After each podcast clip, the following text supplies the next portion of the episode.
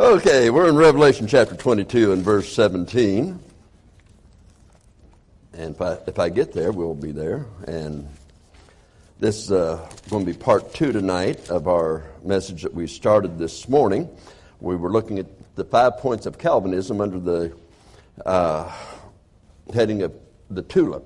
And each, each letter of the tulip has uh, a meaning in Calvinism. That's not what you're studying in your Sunday school lesson, so that's why I'm preaching this tonight. You're going to look at specific words in your Sunday school lesson. And so this morning, this evening, I've looked at uh, five points. The first two were this morning. But just, just a kind of a review of this morning.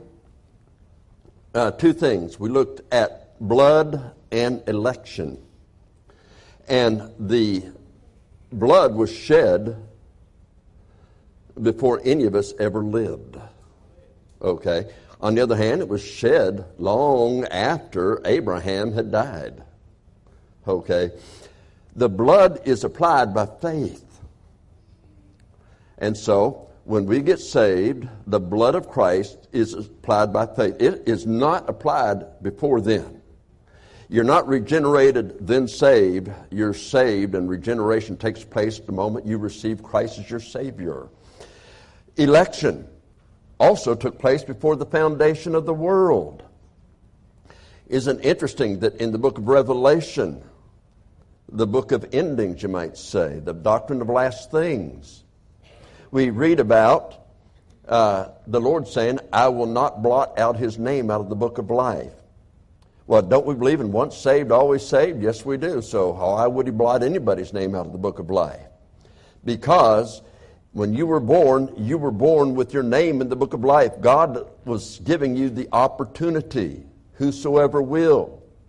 You die without Christ, your name is blotted out of the book of life, and therefore election is not applied to you.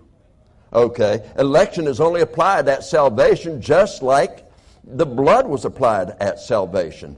Not before then, not since then. It was applied the moment you received Christ as Savior, as was election. So that's where we ended this morning.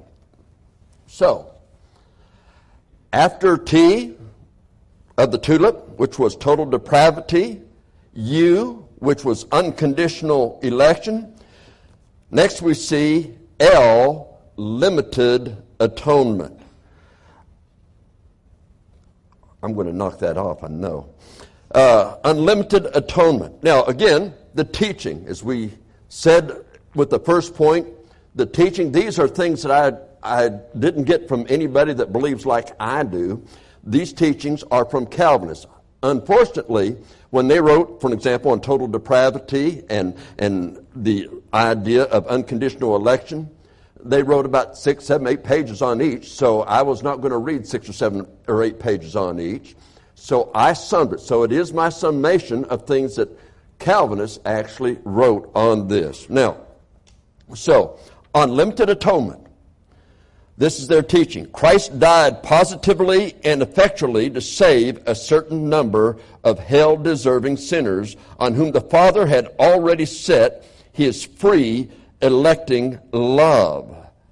The Son pays the debt for those elect ones makes satisfaction for them to the Father's justice and imputes his own righteousness to them so that they are complete in him.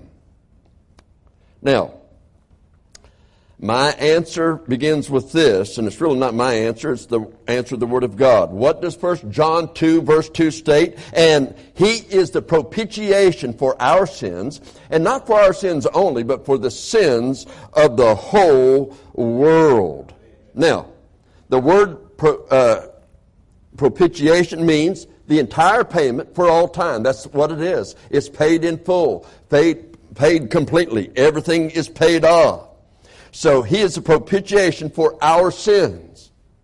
Now, if that's where it stopped, we'd say, okay, we that were elect, it was for, paid for our sins.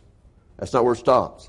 But not for our sins only, but for the sins of the whole world. And he says, but also for the sins of the whole world. Now, when I think about this, payment for all, why would we not accept God's holy breathed words of also for the sins of the whole world.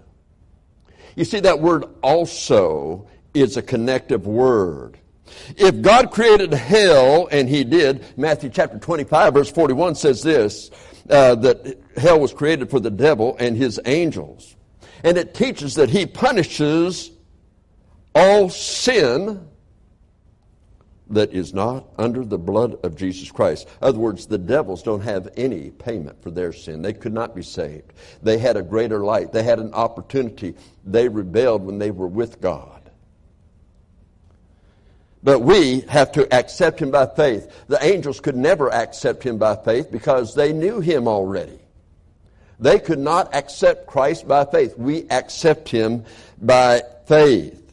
So again, uh, this, uh, the Lord paid for the whole world. So, if He paid for all sins for all time, why didn't He want those people that He paid their sins for then in heaven? Does that make sense? I mean, if He already paid for their sin, all sin for all time of men, and then all of a sudden He doesn't want them in heaven? He doesn't don't, he doesn't want them to get saved. That doesn't make sense. Okay? And uh, by the way, we have a sensible God. All right?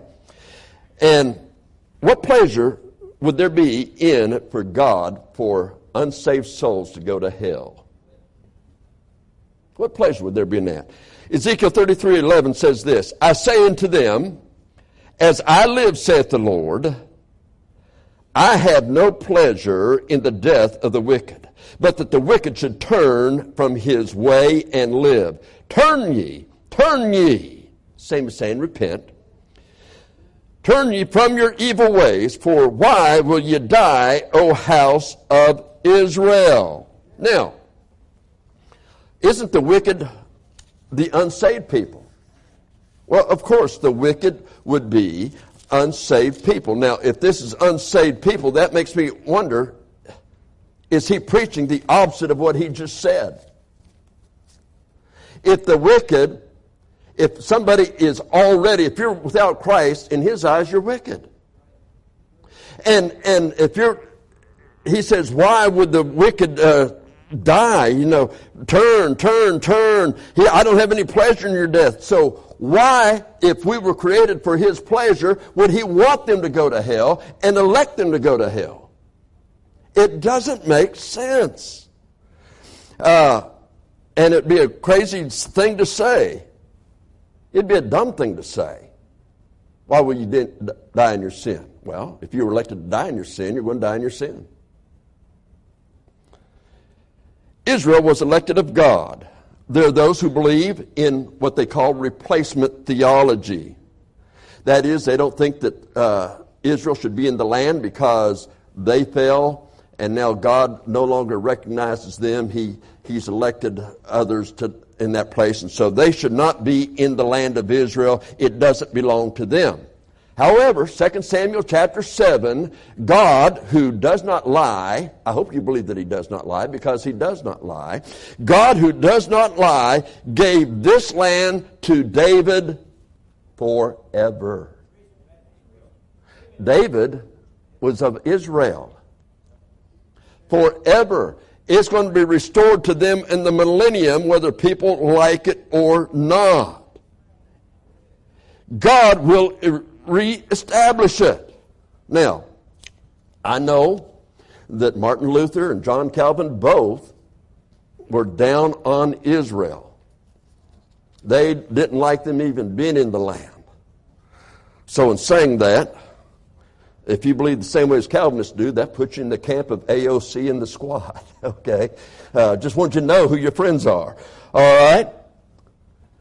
Now we know by the book of Genesis, besides other places in the Bible, God elected Israel going through the first through Abraham in Genesis 15, then Isaac in Genesis chapter 26, and then Jacob, who is Israel, in, in Genesis chapter 35.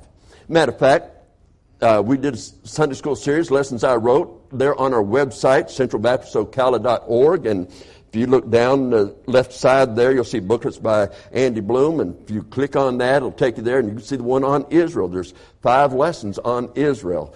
And has God has preserved it for them. Okay, so we, we've got that. We're not going to go into that tonight. But was election of Israel, speaking of salvation to them, that is, if you're born an Israelite, you're saved no matter what. Well, Exodus chapter 19 and verse 6 says it this way.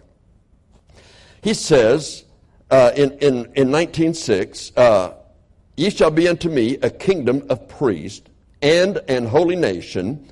These are the words which thou shalt speak unto the children of Israel. Now let's remember again. Priests speak unto God for people and they speak unto people for God. That's the way it works. Okay, that's the way God ordained it. So why change the meaning of priest? As saved people today, we have the same calling. See, Israel was to take the gospel, the good news of God to the world. They didn't. They didn't do that. In 1 Peter chapter 2 verse 5, he says, Ye also, as lively stones, are built up a spiritual house and holy priesthood to offer up spiritual sacrifices acceptable to God by Jesus Christ. Verse 9, But ye are a chosen generation, a royal priesthood, and holy nation, a peculiar people, that ye should show forth the praises of him who hath called you out of darkness into his marvelous light. So, this shows the spiritual, the holy, out of darkness into light. Again, in verse 5, when he said spiritual sacrifices, that's unto God. Okay? In verse 9, when he's there talking about, uh, uh, he speaks about to the world, uh, going to the world, he's talking about, okay, show forth the, from the darkness to the light. He is showing them the witness. You're speaking to men now, from darkness to light. You're calling them to repent. That's what Israel was called to do in Exodus 19:6. That's what you and I are called to do today as saved people. That's our priesthood. That's our election. We were called to do that. We were t- called to carry that out. As saved people, you and I have that calling. Salvation then, as our text said in Revelation 22, 17, again, when you read there, he says, And the Spirit and the bride say, Come. And let him that heareth say, Come. And let him that is athirst come and whosoever will, let him come and take of the water of life freely. We pointed out this morning, reading verses 16 through 20, these, that Jesus is speaking. He said, I, Jesus. If he said, I, Jesus, he meant, I, Jesus. I'm saying these things. If Jesus said it, I believe it. That, that's the bottom line for me. If Jesus said it, I believe it. Whether it is for anybody else, that's my bottom line. Now, so uh, our text said, Whosoever will, whosoever heareth, whosoever's athirst. He said, even the Spirit, the Holy Spirit, the bride, the saved, the local church. We are taking this offer to the world. That's our job. That's why when you read 1 Corinthians 6, 9 through 11, know ye not that the unrighteous shall not inherit the kingdom of God? Be not deceived, neither fornicators, nor idolaters, nor adulterers, nor effeminate, nor abusers of themselves with mankind, nor thieves, nor covetous, nor drunkards, nor revelers, nor extortioners shall inherit the kingdom of God. And such were some of you. But you're washed, how? By the blood of Jesus Christ. You're sanctified, that is, you're set apart for God's use by the Spirit of God. But you're justified in the name of the Lord Jesus by the Spirit of our God. Now, how can such a vile, debauched, and deranged people who are addicted to these things be saved from their sin in both the penalty and the power of those sins over them. The power of Jesus Christ. Where sin abounded, grace did much more abound. The blood of Jesus Christ is unlimited. So by the name of the Lord Jesus Christ, John 14, 6, Jesus saith unto him, I am the way, the truth, and life. No man comes unto the Father but by me. Acts 4, 12. There is none other name under heaven given among men whereby ye must be saved. I don't believe that he would say whosoever will so many times just to deceive you. There is a father of deceits, and it's not Jesus. That old deceiver is called the serpent, the devil. He's the father of deceits. So he wouldn't tell you this one thing to deceive you so you won't get saved. No, he says, whosoever, whosoever, whosoever. So, the next thing in the tulip, after total depravity, unconditional election, and, and limited atonement, we next see I, irresistible grace. Now, what is the teaching there by them of irresistible grace? Well, what I've again condensed down from the many writings, when a gospel call goes out in a church or a personal witness or even just reading the word, not everyone becomes convinced of sin and his need of Jesus. That means there were two calls the outward call and the inward call. The outward call is that of the pastor, and the inward call is that of the Holy Spirit working through those words. If the person is elected, he will hear the call. The Holy Ghost has regenerated him so he can't resist the call to repent and believe, calling on the Lord to save him or her. It is irresistible. Now, I have received emails.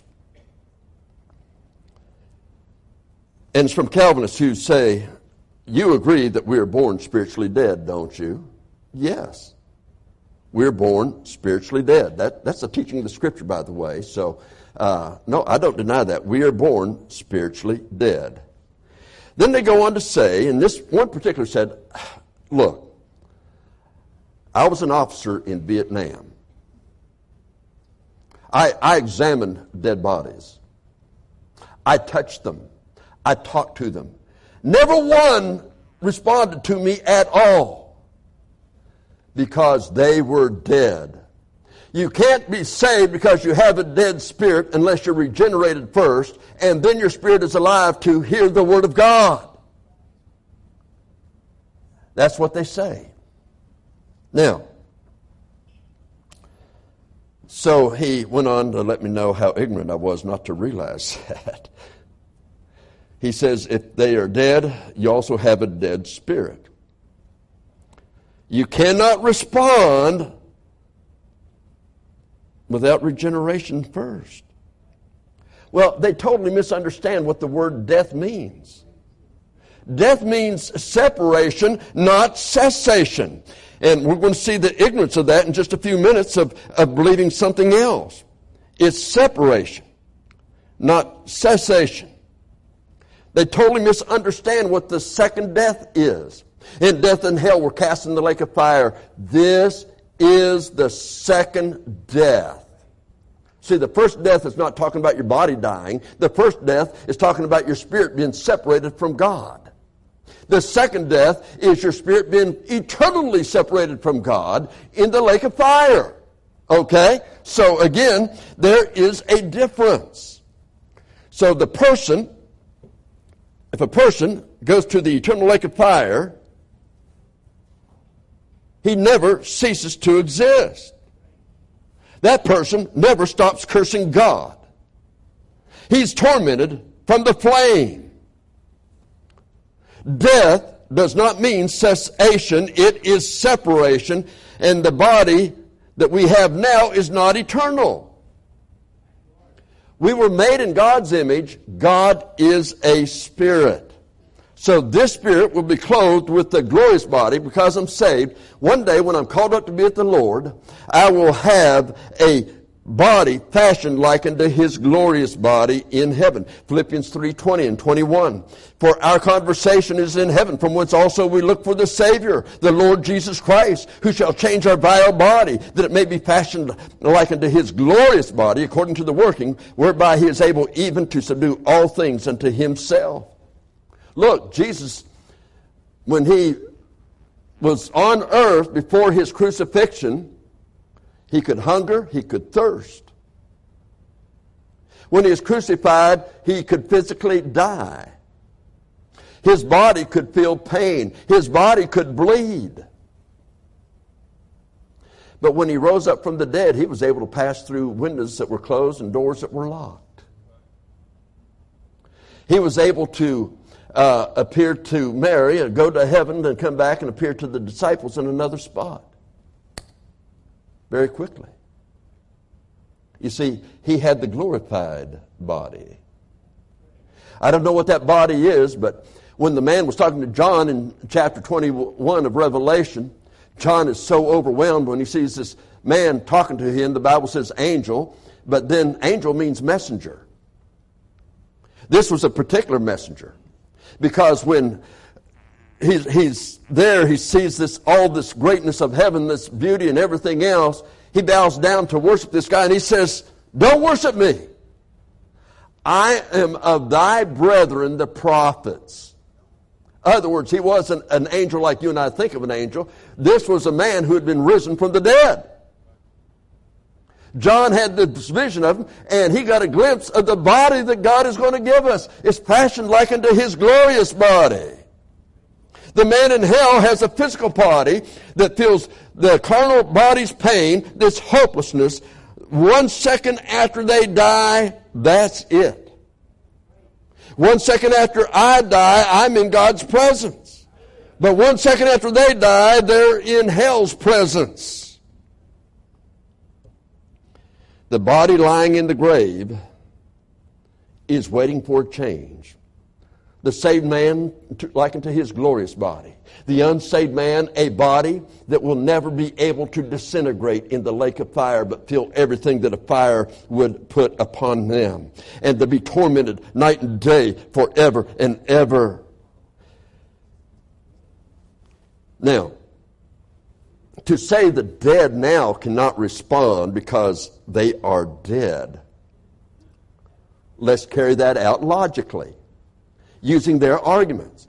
If a dead spirit can't respond, then hell won't mean anything to them because their dead spirit is dead. It can't respond. It can't feel anything. It's a spirit. It's dead. You see, it falls apart using their own language. It falls apart. They say a spirit can't talk, it can't feel. Well, remember, if that's true in this life, it's true in hell as well. So why have a re- hell if a person can't respond? Kind of eliminates the story of the rich man in hell, doesn't it? He's, he's talking, he's praying, he's asking. He's asking for people of his family that haven't died yet to send somebody from the grave that they might be saved. Now, we have a spirit that's separated from God. It's not ceased to exist. That's what death means separation. When Adam sinned, his body didn't die that day. We ought to be able to understand that. He lived over 900 years after his sin.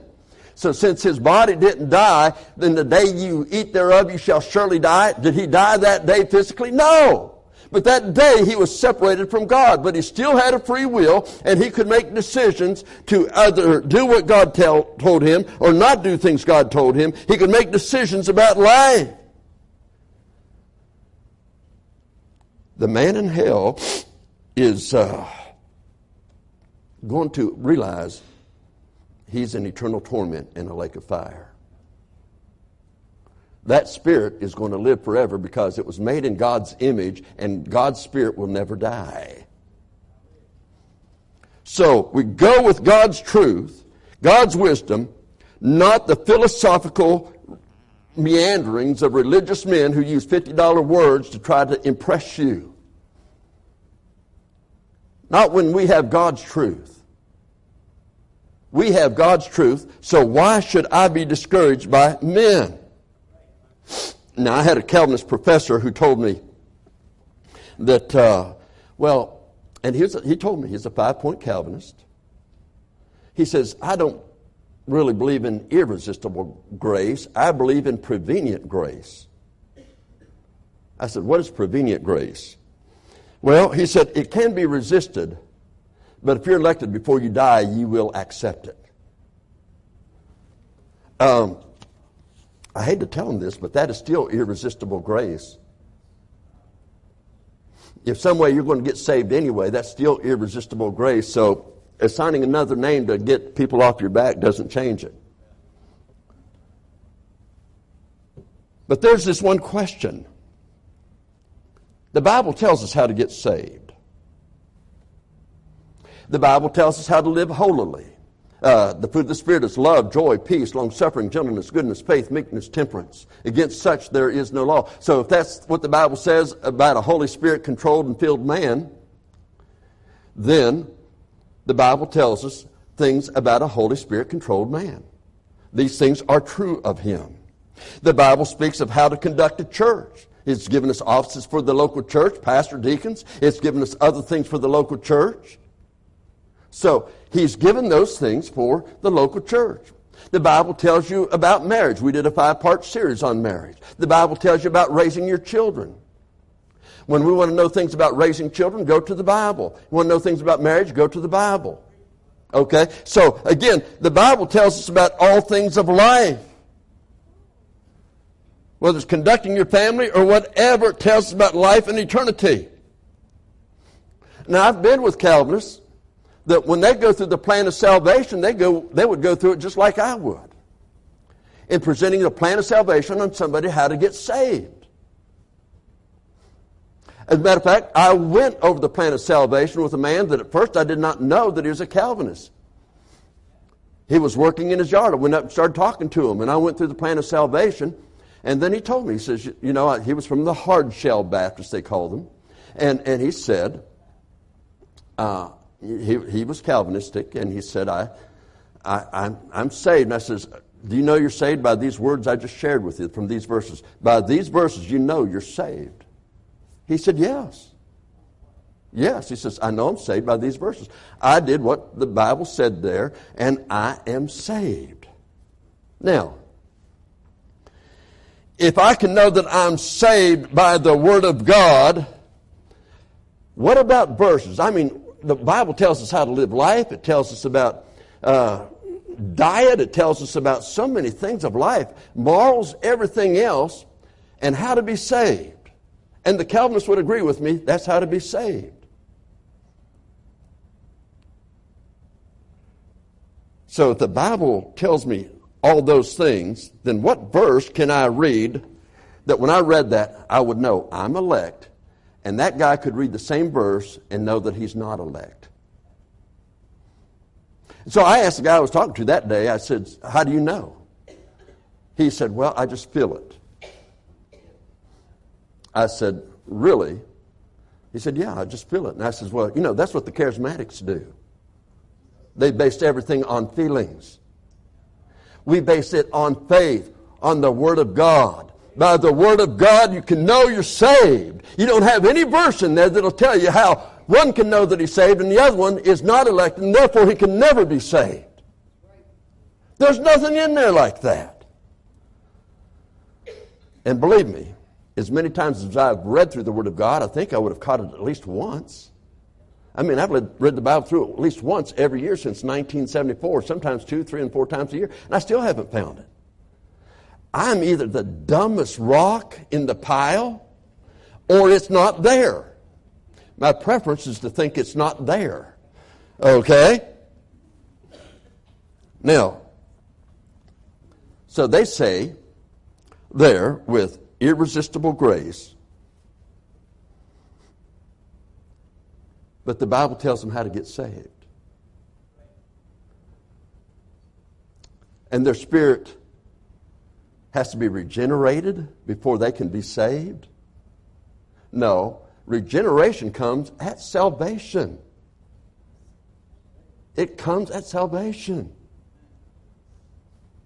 Being justified by uh, faith, we have peace with God. Not being justified by election, we have peace with God by faith. By faith. Well, of the tulip, we've seen T, total depravity, U, unconditional election, L, limited atonement, I, irresistible grace, and the last is P, perseverance of the saints. Okay, again, their definition. Those whom God hath elected cannot finally fall from the grace of God, but shall eternally persevere to the end and be eternally saved. You say, well, hey, that sounds like eternal security. No, it's not. No, it's not. I am kept by Jesus Christ, and no man can pluck me out of his hand. No man. Salvation put me in his hand, nobody else's. As a matter of fact, I don't have it in my pocket so I can say, well, I've got it I'm, I'm holding on to it. No. I couldn't hold on to it if it was up to me. It's up to Jesus Christ. We're kept by Him, Jude 24 tells us. We're kept by Him. And so, it has misled a lot of people. A few years ago, John MacArthur wrote a book on Lordship Salvation. His premise comes through this doctrine loud and strong. You messed up, you fell into immorality or something, then you probably weren't saved. Now, I don't believe you can lose your salvation. They just believe that you probably weren't saved, even though you made that decision. Okay? And so that you, you probably weren't saved to begin with. Maybe you messed up in morals. Maybe you messed up some other way. And by the way, let me just go off to the side for just a moment, staying in the scriptures, but just to the side a little bit, just for a moment. Uh, is sowing discord in the Bible, and isn't that related to gossip, fault finding, and things of that nature? Yes. The Bible uses the word in Hebrew for that that's translated abomination. Makes God just terribly sick to his stomach. The same word he uses for homosexuality. Now, a person sowing discord, a gossip, people that go around doing these things, they don't feel like I'm as bad as a homosexual, but it's not how they feel. It's what it is in God's sight. God's sight, you're on the level of a homosexual. Wow. So if you gossiped, evidently you weren't saved to begin with. Well, preacher, I don't see it. Well, it doesn't matter how you see it. We're just taking what you say you believe. You're either kept by Christ or you're going to persevere. And if you're going to persevere, you're going straight to hell. Again, it's not the perseverance of the saints uh, to remain saved, but rather it's the keeping of our Lord. David, I mean, he murdered, had Uriah killed, murder, adultery with Bathsheba, lied, all liars shall have their part in the lake which burneth with fire. I'd say that's a little bit ornery, don't you? And, and here's a guy that had terrible sin. That's not persevering to me. But what did he pray? Restore to me the joy of my salvation. He didn't say restore my salvation. He said restore to me the joy of my salvation. Why? Because our Lord keeps, not us. Not us. Now, look.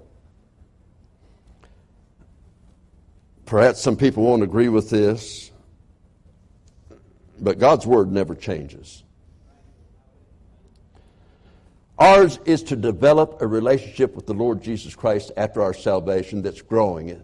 Uh, people like to call it, uh, the, the theologians like to call it progressive sanctification. Sounds good, makes you feel intelligent, but actually it's just growing in the grace and knowledge of Jesus Christ, growing in His Word, getting to know Him more intimately. And as you grow in the Lord and you're obedient to the Lord, then you won't be saved so as by fire. Okay, you'll have rewards laid up. You won't be counting the loss as much as somebody else will be counting the loss. Rewards that were already there for men, but they lost out on them. Now, most of us can understand that. Usually there's not an argument about that. Well, why is there then on election when these people see they lost out on election, they lost out on the blood because they did not receive Christ as their Savior? Now, when I got saved, I got as much of the Holy Ghost as the Apostle Paul did. And if you're saved, you did too. Every saved person has 100% of the Holy Ghost. That's not the problem. The problem is how much of you does the Holy Ghost have? You see, there's a problem when we won't go out and knock on doors, when we won't go out and witness, we won't uh, share the gospel with other people, witness the gospel, whatever. There are things when we won't separate from the world and we begin to turn the grace of God into lasciviousness and say, well, I really don't think that's bad. You know, that's, that's legalism. Why do they want to always call things legalism? Have you ever thought about that? The law said in Leviticus, uh, thou shalt love thy neighbors thyself. Well, if I'm going to love my neighbors myself, that's, that's legalistic because that was in the law. See, anytime they're trying to say, I've got liberty for this, I've, God's grace allows me to do this, it always pertains to the flesh, not the spirit. You and I are called to walk in the spirit. The devil is using Calvinism to deceive multitudes. 40% in the Southern Baptist seminaries. Much of our independent works now are getting invaded by it. And it's, it's spreading like a cancer. And we need to know the Word, what the Word says. That is why I've shared with you their five points, but what the, I've also given you what the Bible says. And there is a great difference. Go with God. Go with God. Your Sunday school teachers will be teaching in the next eight, uh, seven weeks, eight weeks, they'll be teaching on the various words used by Calvinists and what the Bible says. Take notes. Listen in there. Don't listen to argue. Don't listen to find fault. Listen to learn. Because this is a war. Anytime America's gone to war, they don't sit there and say, well, let's try to understand the enemy, why they hate us and why they're attacking us. No, we prepare to go and defeat them. And in the same manner, as the Satan is attacking with this weapon, he uses carnal weapons. Let's use spiritual weapons, the Word of God. It's a sword. Faith, trusting the Word of God, and speak it as thus saith the Lord. And then we'll find out in your personal life there's victory in Jesus. You don't have to be saved so as by fire. And that day is going to be soon that we appear before Him. And when we do, won't it be better to hear, Well done, good and faithful servant, than to be ashamed at his appearing? Let's bow our heads, please.